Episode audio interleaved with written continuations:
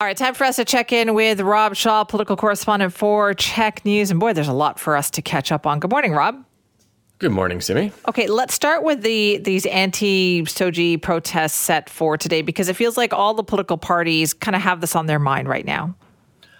Yeah, I mean it's going to be a big story today. Rallies held by there's I think there's two groups, Hands Off Our Kids and the 1 Million March for Children are scheduled around the country. There'll be at dozens of locations in BC including in front of the legislature uh, opposing what they call the sexually explicit content and gender ideology that is indoctrinating kids um, into LGBTQ TS plus ideology in schools through the SOGI uh, module, the sexual orientation and gender identity programs module. Uh, so that is something that most political parties yesterday tried to get out in front of because the BC Teachers Federation had written a letter to the Greens, United, and NDP saying, please denounce this thing before it happens. And the TF likes to play a little politics as well, but I think in this case, uh, it was uh, supposed to be an easy move by all three parties to denounce this. And the premier wrote back. Uh, premier David Eby said, We're seeing this concerning rise where trans people are being targeted. We can't stand idly by in the face of a bully. We have to denounce this. The Greens wrote back saying, We stand with teachers and parents and students and in supporting inclusive education. BC United's education critic, Elenore Sturko, writes back and says, Hey, it's the Liberal government in 2016 that created the SOGI policy. We've changed our name, but that doesn't change our pride in that. And it looked pretty good until BC United leader Kevin Falcon opened his mouth uh, yesterday yeah, and answered happened? a question about it. Yeah, well, he he was asked by Vancouver Sun reporter uh, Katie DeRosa about this, and she sort of even zeroed in a bit more on the issue of pronouns and some people objecting to the idea that uh, you know, te- maybe teachers need to consult with parents before a student can decide whether to change their pronoun. Falcon, he decides to answer by saying that when it comes to parents feeling a need to protest, it tells you something. It tells you they feel excluded and ignored in what's going on in schools. And it's important we don't dismiss that protest outright. And we recognize there's legitimate concerns driving some of these concerns amongst parents and that parents should have notice when sex education classes are planned and have the ability to withdraw their kids if they want, which, by the way, is what happens. Yeah, uh, that's right what now. I thought too. I thought, wait a minute, this is not what, what goes on. Yeah, yeah, and but uh, describing these protests as having legitimate concerns uh, is kind of in a way in, endorsing them, and so very quickly the BC United Party starts scrambling and Kevin Falcon starts making calls and saying, "Listen, I didn't quite hear the question, but I answered it anyways. But, I But need also, to reaffirm." doesn't this go completely like against what his own MLA Elenore Sturko was saying? Like her own party leader is the one who was questioning it. It does, yes. It goes against her letter, and so he has to go out publicly and say, "Actually, I was wrong. Um, we do 100 percent support the existing SOGI policies, and we wouldn't change them if we form government." Which is which has been the united position. But I think people who haven't listened to Falcon would scratch their head and go, well, maybe he's not being honest about it. Uh, maybe there's some ulterior motive here. I think that damage was done.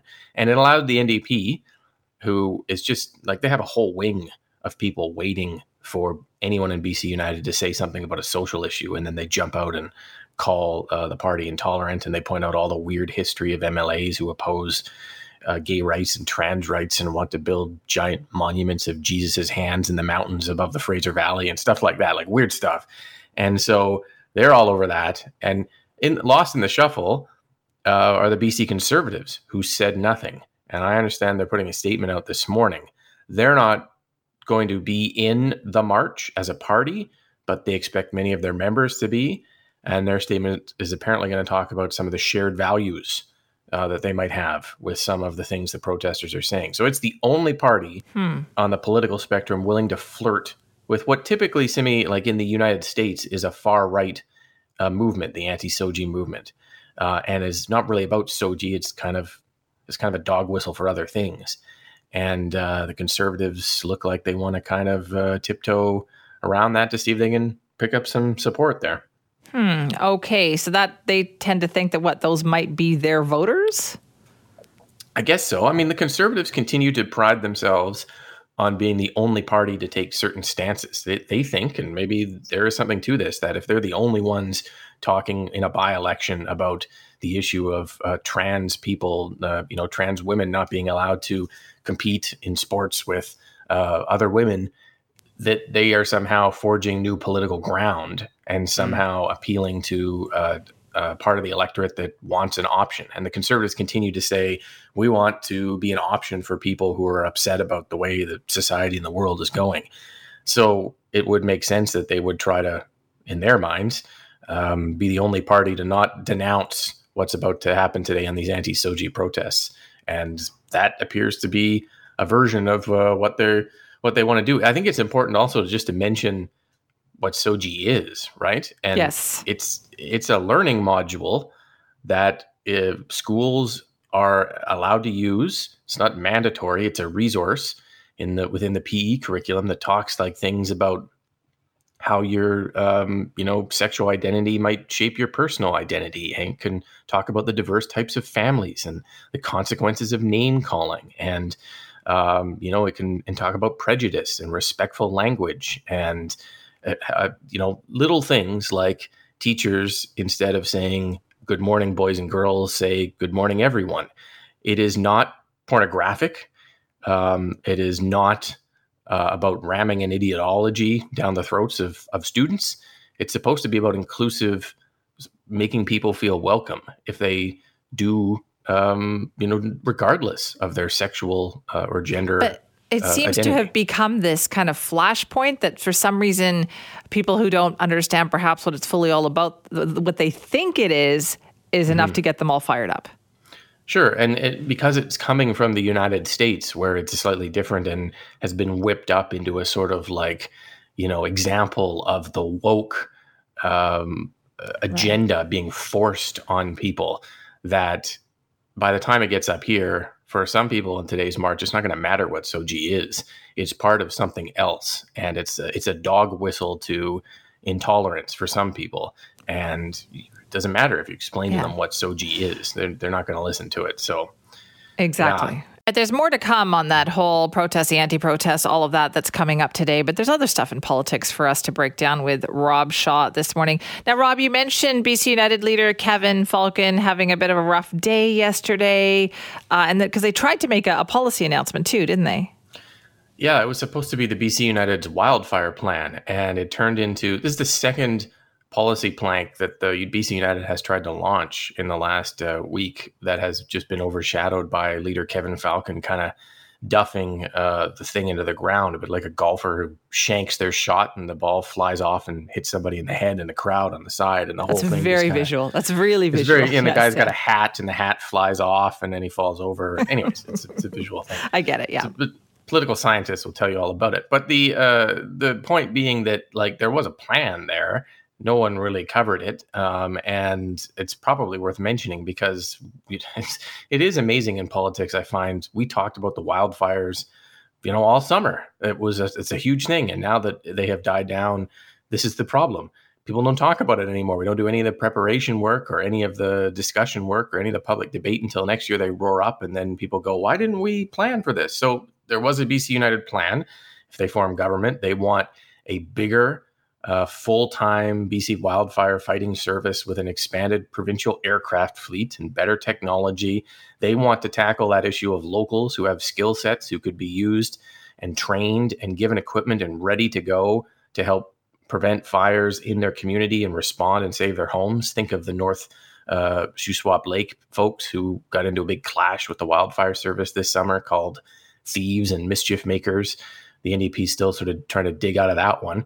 Uh, a, a, better plan to boost financial support for people who evacuate in 72 hours. There were lengthy delays. The premier mentioned people sleeping in their cars, waiting to get help at centers. He's got a task force trying to figure that out.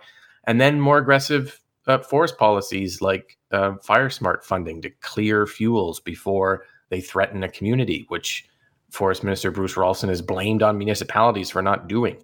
So I think the plan not it wasn't incredibly detailed, but it hit the areas that stung the NDP government and the wildfire service this summer, and and provides a slightly different option for voters if they were unhappy uh, in different parts of the province, generally in the interior north that are already voting BC United anyways, but um, is a is a slightly different version of what the the NDP is doing, and the NDP, to be honest, is, is trying to change theirs uh, to to address some of these issues too. So, what is the rationale behind what we see BC United doing right now? Which is this is another big policy announcement that they made. Like we're a year away from an election. Why do this now? Well, I think that Kevin Falcon feels like he wants to give voters a chance to learn what BC United is because that no one knows what the brand is. And as they learn what the brand is, it's more than just a soccer ball logo. Uh, it is more than just a weird new name. It's got a bunch of policies underneath it. So between now and the next election, if you somehow encounter BC United or wonder what it is, there'll be at least a few planks of a platform that might be able to hook you in, depending on your if you're interested in crime or addictions or wildfires or whatever. Uh, the the risk of that is that you play into your opponent's hands. The NDP have often criticized BC United for just complaining and not offering solutions. But if you offer solutions, then the government just steals them, and then your solutions become meaningless. So there is a bit of a balancing act it, it has to find there. But its intention, Falcon's intention, is instead of waiting till halfway through an election campaign to release a you know, right. 100 page platform, he's going to do it ahead of time and try to hook people in uh, and hope that the NDP are too stubborn to change. And that is a we'll we'll see how well it works. It's not what most um, parties do, but uh, it's an interesting approach by the leader. Well, I guess it has to go off well, though, right? Like as you point out, yesterday was another one, and there's some interesting stuff in that wildfire plan, but once again, got sidetracked. Yeah, I mean, it's hard for the opposition to get publicity, right? So they need these plans to land and launch in in the way that they hope. Otherwise that you know who's going to cover their wildfire plan tomorrow? Like there's other things going on.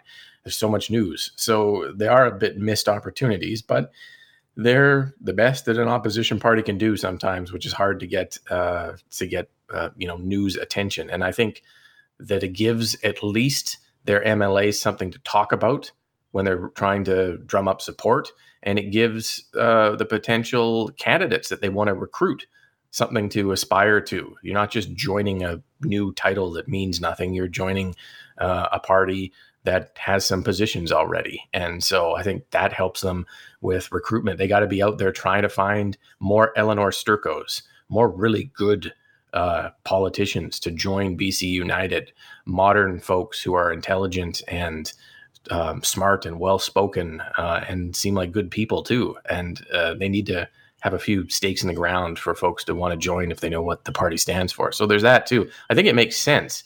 Um, the NDP are going to make life difficult for them, and the leader's not doing himself any favors.